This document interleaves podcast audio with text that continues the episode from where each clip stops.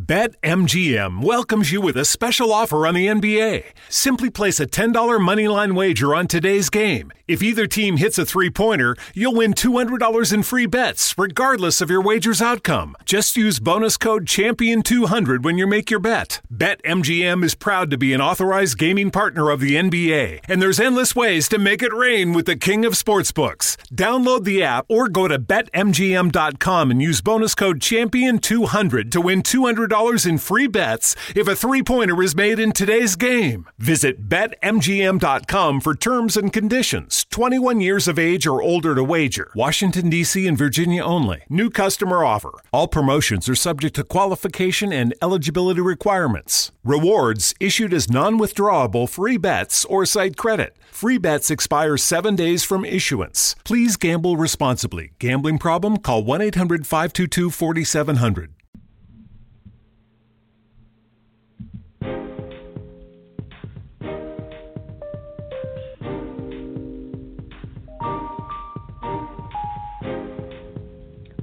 To the Cocoa Express Network. Talk radio that informs, talk radio that inspires, talk radio that enlightens, talk radio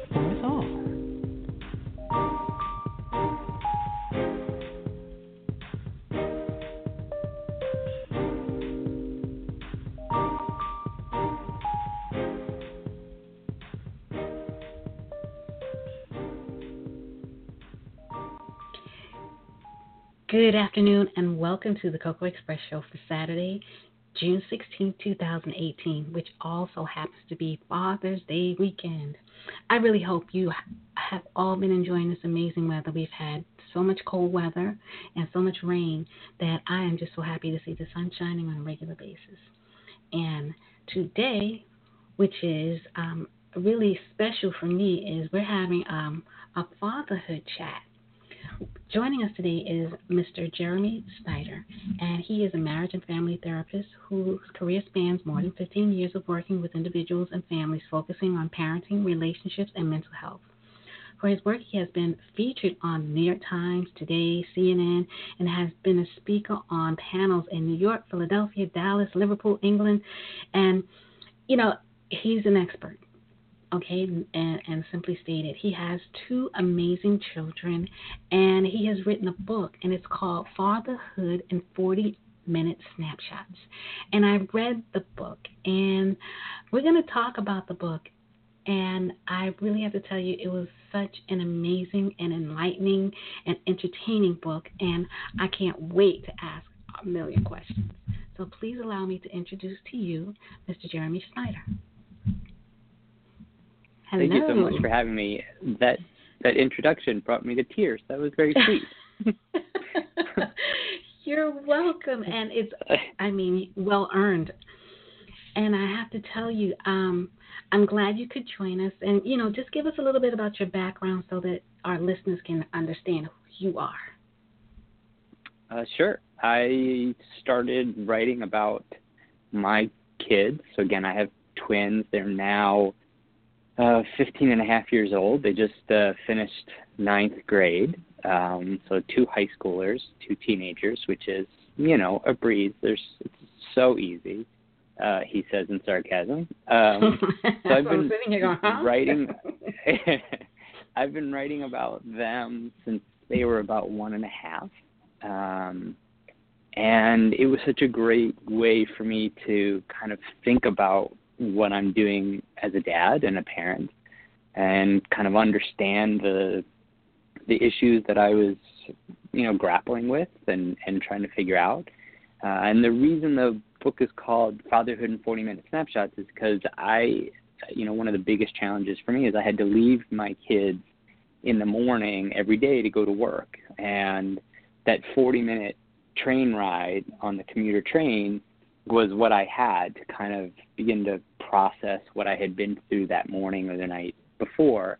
And that's when I did most of my writing. Pretty much every article in the book was written on the train uh, in that 40 minute clip. And so to me, and each, each article is a snapshot of a particular moment in our lives, right? A, a, either a lesson learned or a, a period that we just experienced.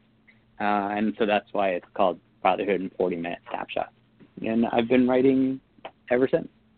Oh, great! I, you know, I can relate to um, the the commuter um, experience because this whole radio show is a brainchild of me sitting on a commuter train with hot chocolate. so it's the Cocoa Express show. the Cocoa Express. I love it.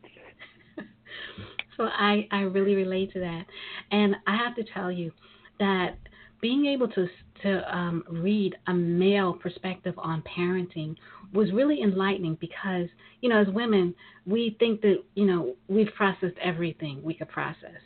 And to see and hear the same fears the same challenges you know um, that you are experiencing is interesting because we think we have it on lock because we carried the child for nine months. So we you know no one would understand but you've shown um, all the um, the fears that that that all parents have. You've shown the your your humility, your vulnerability, and all of the um, really endearing moments that a parent experiences.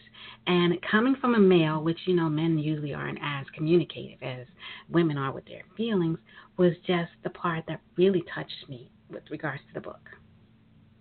Well, thank you very much. And honestly, that is what I was going for. Um, you know, I'm I'm I'm a touchy feely guy, and I really think it's important. Uh, and one of the reasons I, I wanted to publish the book so much is that I think it's important not just for men to see that this is a, a whole there's a whole way of being a parent that isn't the sort of stereotypical uh, traditional quote unquote way of doing it. Mm-hmm. But I mm-hmm. think it's really also important for women to see that that men can do it, and maybe that means women will end up expecting a little bit more out of their partners, which I think is great. But I think also it it also is saying to women, you know what, maybe you can give your partner a chance to step up where normally you would do the whole thing yourself. And I think that's a, a give and take that my wife and and I had, um, mm-hmm. and in one of the only areas where I feel that we were lucky to have twins, it was a little bit easier for me to be involved because there were mm-hmm. two, right? If there was only one, would I have had as many opportunities? You know, while she's nursing, while she was nursing mm-hmm. one baby, I always had the other baby. You know, so there was always a chance for me to be connected. Whereas if we had only one, I think that would have been a bit harder. She would have had to given up more time so that I could have time. Uh, mm-hmm. Whereas with twins, we were just basically, you know, tag teaming. You know, I got one, she had one, back and forth, back and forth. Um, but I think it is really important that both men and women understand that there there is this other way of being an involved dad that isn't the sort of stereotypical macho way of doing it, and that we men have the same fears. We articulate it or act on them differently, uh, and that there's a whole sort of uh, way of communicating that that kind of needs to happen when parents want to really work as as partners. You know. Mm-hmm. Yeah. And I think that's I think it's challenging, but it's also kind of the spice of life. Yes, it is. And I really enjoyed the way you went through the phases, the finding out about becoming a parent and what that felt to you, what that was like for you. And then you moved through the different phases um, as they developed as well. And it's, it was like you were growing and developing along with their growth and development, which is, it's really important to understand that because – parenting comes with no guidebook. Nothing. Nothing. and particularly for me, and I touch on this a little bit in the book, I had uh, very poor parents, and I had a very uh, traumatic childhood. And so, not only was there no rule book or guidebook or manual, but there was no role model. There was no one that I could look to and say, okay, you know, I like what they did there, but I'm going to try and make it my own way. It was basically like I'm starting from scratch. I got to figure this all out on my own. And I had no idea what I was doing. And I think, you know, earlier you touched on how women sort of uh, have a tendency to think that this is their own this like the parenting kind of falls completely on them because they start carrying the baby. And i think it really does give women a head start uh for than for men. You know what i mean? Like mm-hmm. above men in the sense that you, you know there's that connection that's building already that we men often don't have. And i think you know certainly men now are trying to be more involved in the pregnancy process and trying to be more uh, connected to that experience, and I think that's great. Um, and I certainly tried that, but for me, that beginning, you know, that first several months especially were really very, very difficult because I didn't know my babies and I didn't I, I just and I wasn't comfortable as a dad, and that combination was really challenging. Mm-hmm. But you're absolutely right. I mean, for me, where I am now as a dad and as a man is leaps and bounds past where I was when they were born, or even when they were three or four, um, mm-hmm. or nine or ten. You know, and I think that you know, while I didn't know what I was doing when I started, the sort of challenge of growing to be able to meet the needs of my kids was something that fit well for me. I'm mm-hmm. I'm good at growing and adapting and figuring out okay, so now I've bumped into another obstacle. I have to figure out that obstacle and get past it and be the kind of man and dad that I need to be. And mm-hmm. I think that was one of the more exciting parts um, but certainly, obviously, one of the most challenging parts.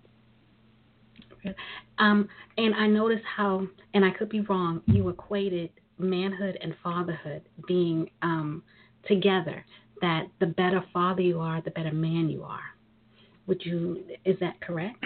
Absolutely, absolutely. And I think, well, because I, you know, and I think it it has a lot to do with that growth that you were talking about earlier, and that I I, I feel really strongly about that the more that I grow as a dad, right, the better I am to understand what my kids need and and how to kind of adapt to their change, how they change as they grow up.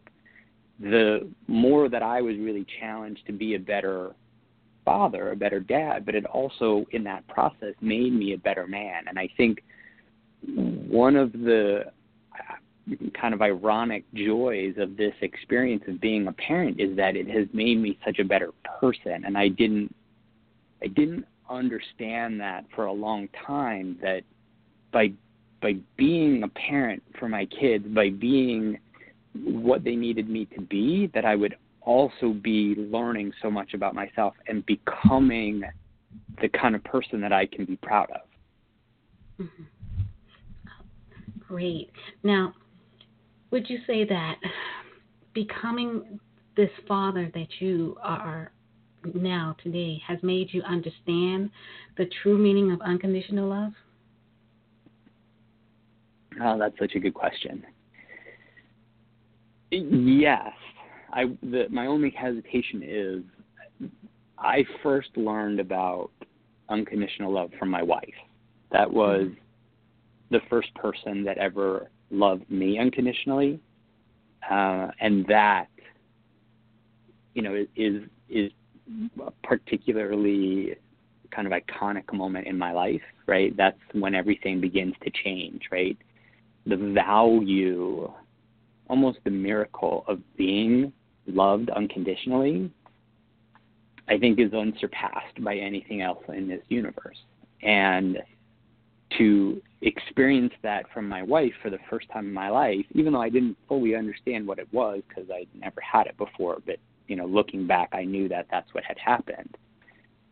And then sort of learning how to do that for my kids and receiving it back. So that obviously wasn't the goal, but to have a family that is kind of immersed in unconditional love is you know so different from what I experienced, and so much more amazing than I even understood possible. I mean, I, you know, I, I'm one of those guys that that while I am, you know, very sensitive and and you know, like very touchy feely, I'm also very uh, goal oriented, you know, and I I mm-hmm.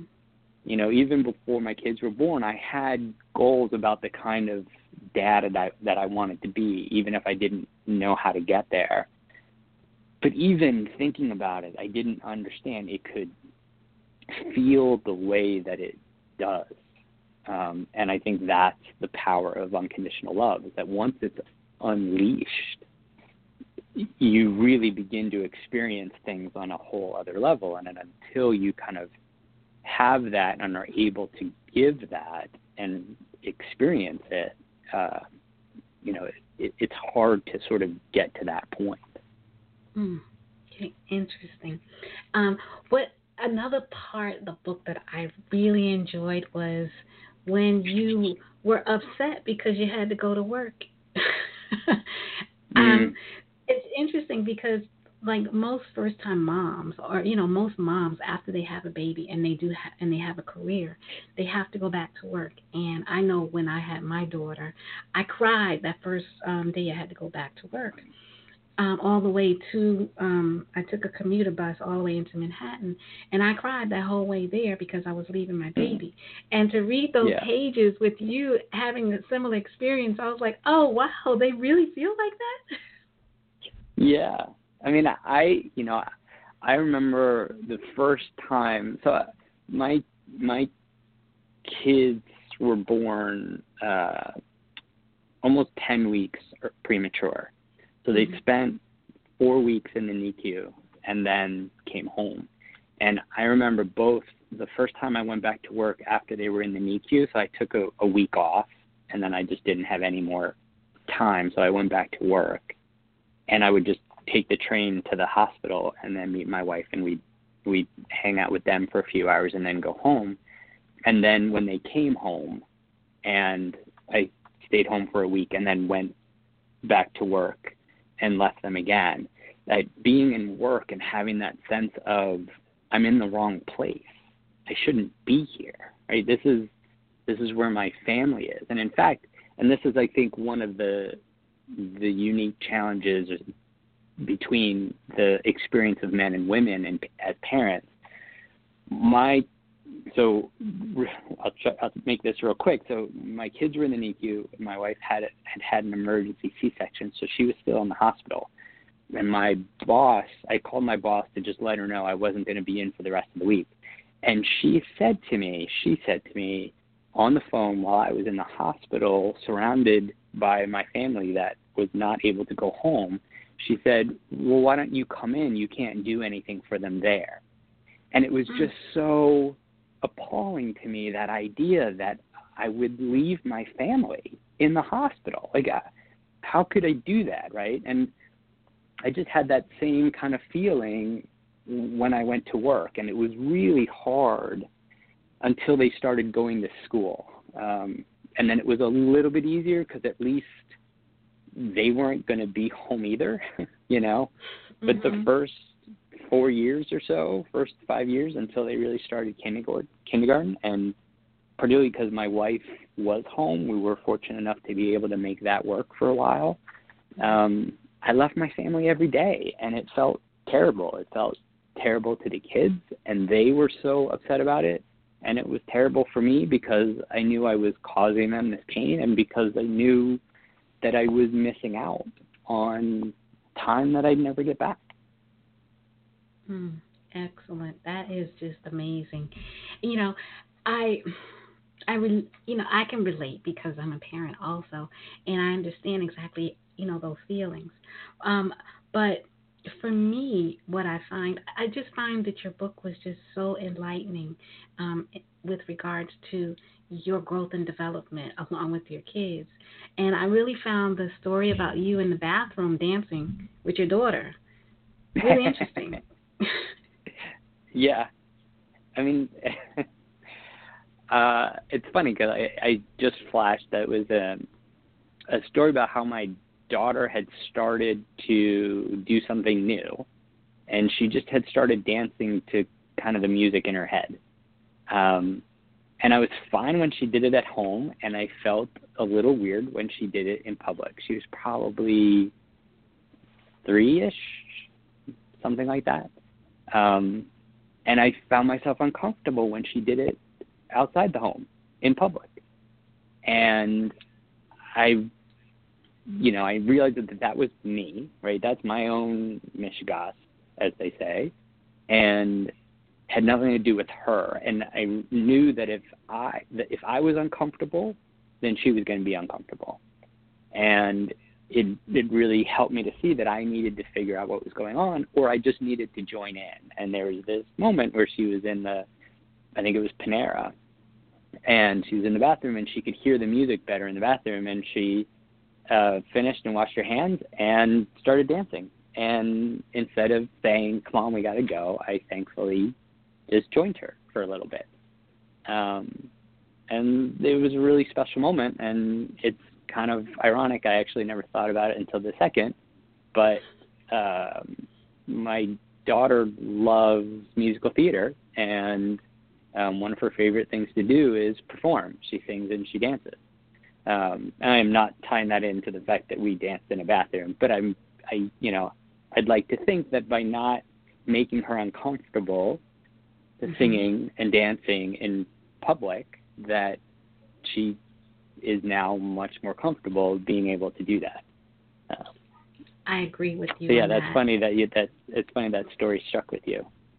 Yes, and the other one was um, the fact that like most parents don't realize how um, our kids model us and mimic us, and I really um, found it interesting when you mentioned the fact that you and your wife decided to really monitor what you said and how you reacted in front of your children, um, based on the the them repeating curse words back to you.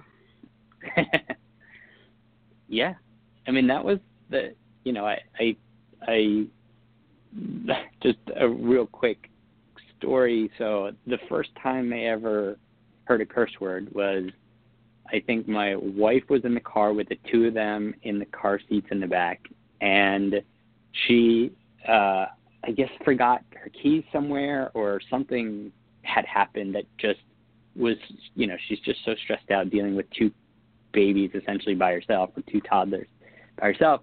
Something happened and she yelled out a word and they both started saying duck duck duck because that's what they thought she said thankfully. And um it was just such a good reminder to us that you know how you know how we act what we say is is what they're going to to follow. And I mm-hmm. think, you know, for me, one of the things that I just didn't flat out did not understand before I became a parent was how much power we have as parents. That even the small things that we do, especially when they're younger, has such a profound impact on them. And and we might not even know it right? That's the that's the scary part is we could be doing these little things that affect them and we don't even realize it's affecting them. And one of the really yeah. cool things that my kids did for a while was they started this like Daddy, remember when and then they would tell they would say one sentence like remember when we saved the sparrow or remember when we held hands inside your jacket and it would be this like small moment that they remembered that was kind of uh, tied to a larger experience that we had shared. And it was this really great way of like learning, oh, well, these are the kinds of moments that have impacted them, even though from my perspective, they felt like small moments. And I'll, I'll give you a quick example of one. The hand in jackets, we had gone to the zoo one day and we were walking around and it was chilly. And I am a short guy, so all of my clothing is too big. and so my winter jacket was too long for me. And so what they could do is they could put their hand inside the my sleeve and we could hold hands inside my sleeve. So both of our hands were warm but in, inside my sleeve. And that's what they would talk about. And that would be like this thing that we would do every time we took a walk somewhere. And I never thought about it, right? Like to me, it was just like, oh, this is a smart way of keeping your hands warm, you know? But to them, it like had meaning. And like it just, it's neat how kids kind of help us to understand as parents when we're doing something that's good you know, and when we're doing mm-hmm. something that has a, a positive impact on them. Yes, yes, indeed. Now, I I also these things that stick out in my head. Um, the time that you realize the importance of quiet time with your family. And I don't think we understand how important that is until we experience it. So tell us a little bit about your quiet time, um, the first experience that really opened the door for you in understanding just you know what that means and how important that is i mean uh, so there's a, a, a few thoughts there. I mean i i think as adults that's our one of our biggest challenges right now right is quiet time. What i like to think of as, as time unencumbered by the wants and needs of others right? Time that's solely devoted to ourselves. I think, you know, I when my kids were really young, I used to think that we always had to do something, right? I, I had to do an activity with them. I had to do we had to go somewhere so that they would have fun because I didn't I didn't fully understand that that my being the daddy meant that the time enough time with me was enough, right? I felt I had to do something in order for them to have fun. And um, you know, one day I I wasn't feeling very well, uh, and my wife had I think had gone to work or something, and and I was just home with the kids, and we watched a movie together. Maybe got some popcorn. I think my daughter had the idea of having popcorn, and we didn't do anything. We just sat and cuddled on the couch together um, and I was amazed at how delightful that was. And not just because of how much I enjoyed the just the sort of physical connection with them, but how realizing that, you know, as a dad, I didn't have to do something to have this special experience with them. I didn't have to be someone who you know entertained them and so on and so forth that that it, it's me and i think that was one of the hardest things for me to learn as a dad um, mm-hmm. was that i could just be me and that would be enough for them because that's all they wanted right i, I, I have a story called uh, i'm their daddy their daddy is i and it talks about mm-hmm. kind of the role that i would I created of a dad, and that I tried to play that role for the first couple of years, and then after a while, I realized I, I am their daddy, right? Like I I am this man who is their daddy, and that I don't need to play a role anymore because I've kind of stepped into it and I'm more comfortable with myself. And I think part of that was realizing we didn't have to do anything to be together and have a, a special bonding time. Excellent. That is amazing. I also wanted to, you know, um, bring up another point that you made in the book was how important it was for your wife to have some time to herself as well, which helped the family. Explain that.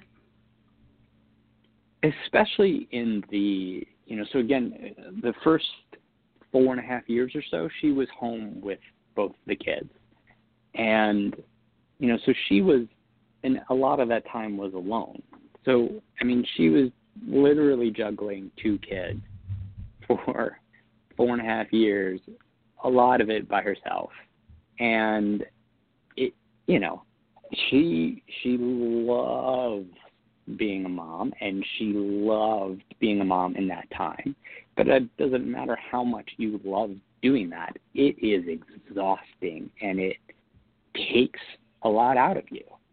Um, and we really had to figure out ways to kind of keep her replenished, right? To keep her um, reinvigorated, right? And mm-hmm. you know, I guess the way that I always thought about it was that, particularly at that point, she was kind of the core of our family.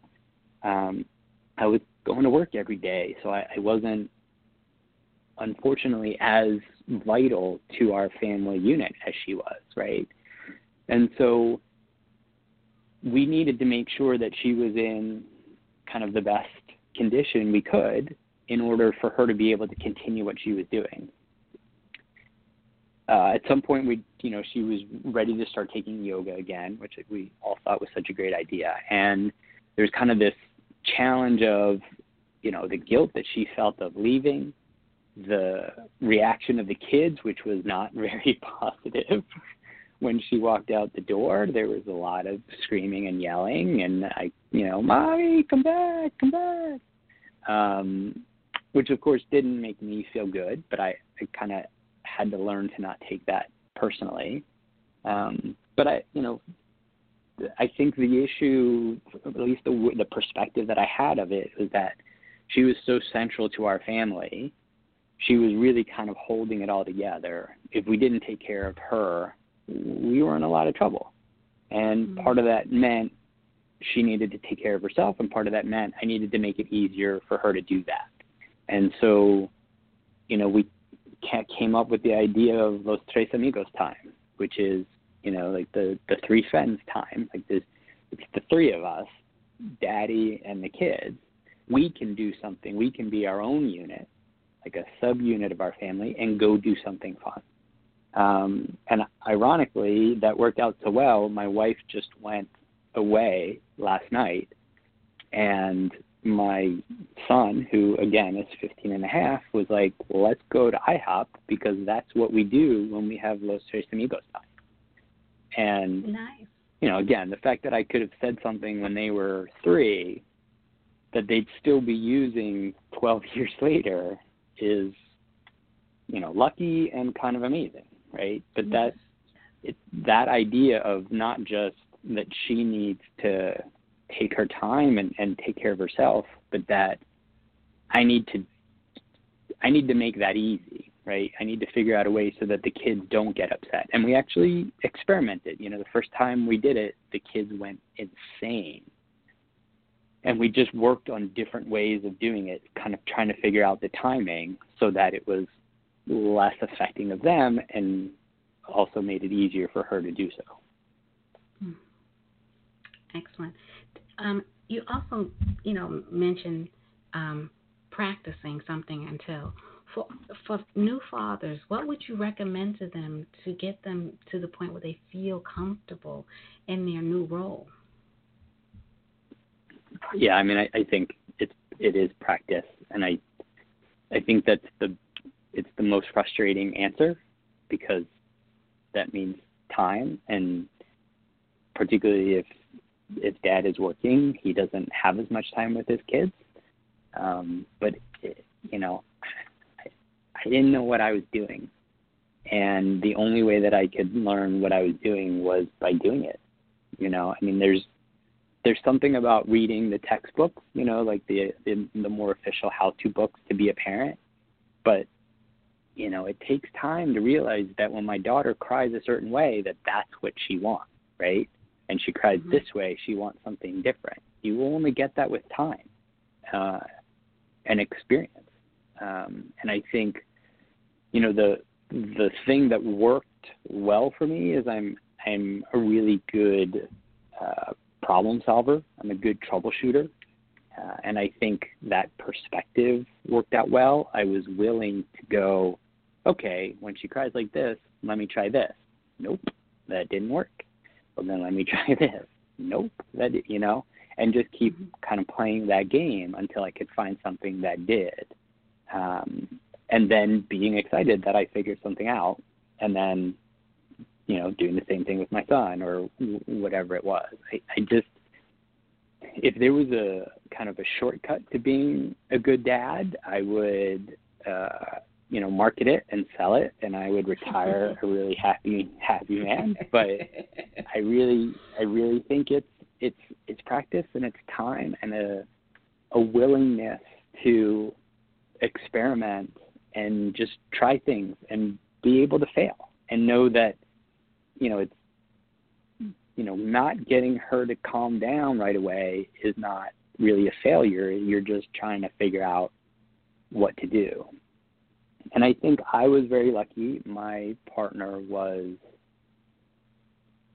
very invested in me being involved with my kids so you know she she didn't jump in when I didn't get it right the first time or the second time. Um, and I think that's really important. And I I think that's a cha- it can be a challenge for moms who, you know, there's just so much pressure when the kids are babies or toddlers, especially that you know just one wrong thing could maybe damage them. You know, and being able to just take a step back and let let dad have a couple shots and see if he can figure it out on his own really it, it, it really makes a difference and it, it allows the the dad to build up some confidence in their ability to take care of their own kids. Good. That's it's that is really great advice. And um you know, it and when we talk about that, I, I'm going to stray off into the mental health aspect of parenting and because we see so many stories of things going horribly wrong, you know, how important is mental health when you have children? Um, whose mental health? Or Everyone. do you just mean everybody's mental health? Yeah. So I mean, I I uh, I will preach the value of mental health until I no longer have a breath in my voice.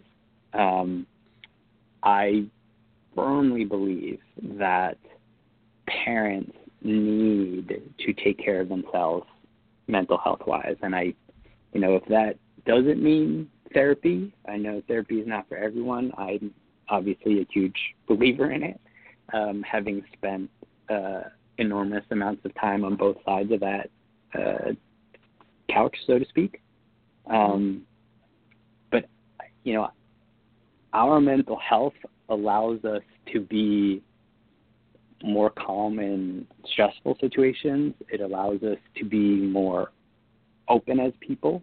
It allows us to be more flexible in the way we adapt to challenging situations. It also sets a good role model for our kids. You know, like my kids know that they that they're a work in progress, right? I mean, because I'm a work in progress, right? I am constantly trying to, you know, push the envelope of where my where the obstacles, where the restraints, the confines of my personality are because of the issues that I had to deal with growing up. And while they don't know what I went through growing up, they know that I didn't have an easy childhood and they know that that's something that I work on and will continue to do so. And I think that model of, hey, if you're not feeling well, it's okay to get help.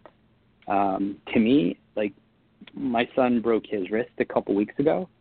Um, you know, we took him to the orthopedist, right? Because you need to get that looked at. And we got x rays, and it turned out he did break his wrist and he wore a cast if you're having trouble emotionally or mentally, you go to a professional and you get help. And that to me is, is there's no difference in my mind. Um, and in fact, you know, with the mounting evidence about how our mental health affects our physical health, uh, you know, particularly if we are struggling and having a problem, how the kind of uh, damage, but also just the limitation it puts on our physical health I think it's invaluable. And so I think all parents, particularly because it's so helpful to their partner relationship and it also is helpful to being a parent, really need to take care of their mental health. And I think also I can see that you really you got me on my thing here. Like this is something I care really deeply about. Uh, I think also that that we need to take care of ourselves even when it's not just therapy. And I think that means things like meditation, mindfulness, yoga, exercise, uh, you know, art, you know, being able to do something creative. You know, we need our own outlets, our own time to take care of ourselves, disconnected from the world around us, whether it's the news or friends or social media, etc. And I think that is how we take care of ourselves. That is how we give ourselves chance to like because I think that's invaluable. And mm-hmm. I think, you know, the more that we can help parents be able to do that, you know, give themselves the opportunity to take that downtime, I think the better they will be as parents. Mm. Thank you. And I, I mean, I wholeheartedly agree with you. And, you know, this is just an amazing, you know, well, it's an amazing book. And your perspective is just, it's so heartwarming, to be honest. And I'm Thank you really, so much. You're welcome. And I'm really glad we have this time. But I do not want our listeners to to escape from this without knowing how they can get the book and where they can find it. Oh, well, that's I could certainly help with that. Uh, so you can go to my website. It's www.jgs.net. Again, my name is Jeremy G. Schneider, so it's jgs.net, and you can order it from right there. Um, and I also provide a lot of parenting and mental health tips and talk about studies and research that goes on on my Twitter, which is at JGS underscore author. So again, that's at JGS underscore author. And the book is called Fatherhood in 40 Minute Snapshots. Excellent. Thank you so much. I mean, I'm having such a great time, but our time is winding down. Oh, and no. Yes, you're welcome to come back anytime. You know that, okay? Oh, thank you. You're, sure. Um, um, what advice would you give to fathers today? I mean, we've seen, and you know, you're witness witnessing it as well as I am. A lot of um, males being so actively involved in the lives of their children. And did you? I don't know if you saw the um, Facebook um, video of the father whose child had a breakdown on stage at a dance recital, and he hopped no, up on stage with um, the little one in his arm, holding the the older one and helping her do the dance oh. routine. Yes, and oh. It was um, it was just so it was funny and it was also so sweet. And you know, we're seeing a lot more of that, and which is good. But I want to know what you would say to keep that kind of momentum going and to keep men really, really opening up to being more engaged. What would you what advice would you give them? So one of the things I talk about in the introduction of my book is the four keys to being an involved dad, and I think the most important one, and I, this is a hard one for dads to sort of wrap their head around sometimes, I think, but the most important one is to understand that all of the research that's been done that shows how important dad involvement is and the value that it brings in terms of better school achievement, um, better personality flexibility, better adaptability, more success in college, uh, more success, more sat- life satisfaction as they get older into adulthood. All of the studies suggest that it's based on not how the father reports the, the involvement, but on how the child experiences the involvement. And what mm-hmm. that means is I can be, I can think I am involved as much as I want. But if my kids don't feel, don't experience my involvement, then I'm not doing my job. And I, so to me, what that means is that I can never rest on my laurels. I can never sit back and say, oh, I'm doing great at this. Let's just coast for a while. Because it doesn't matter what I think right? It only matters their experience. And so I, I need to keep reinforcing to them that I'm there, that I'm present, that I can be there when they need me, that I can meet the needs that they still have. And at 15, right, their needs are very different than they were when they were three. Oh, but indeed. I need to keep adjusting because they need to feel my involvement on a regular basis. Otherwise, my invol- my perspective of being involved is essentially meaningless. And I think that's something for for dads to really understand and and kind of wrap their heads around.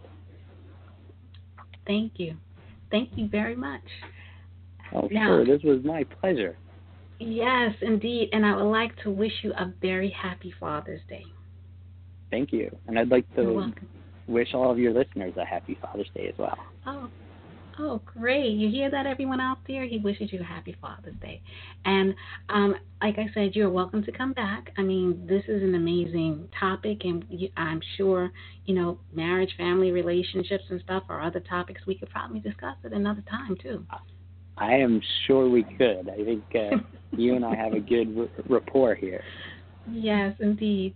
So I want to tell you that it has been an honor, and I enjoyed the book, and we know how to get the book so that um, people can also have the same experience that I did while reading the book.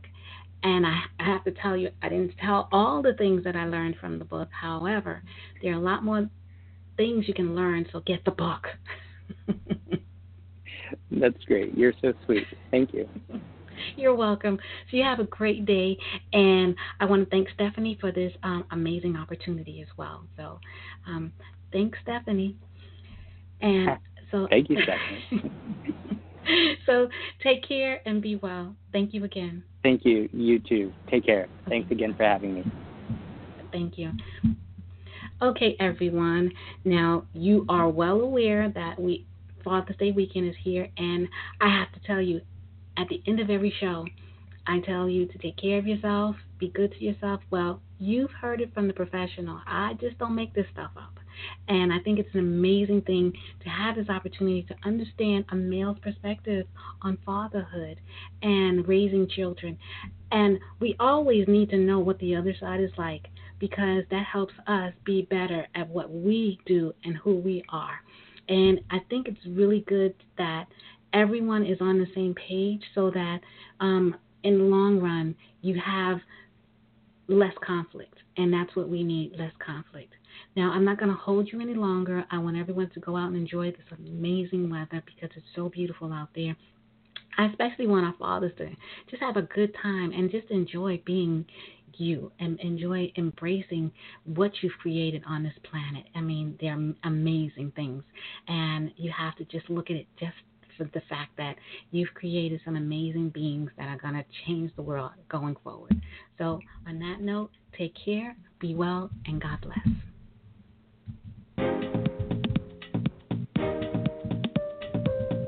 Thanks for tuning in.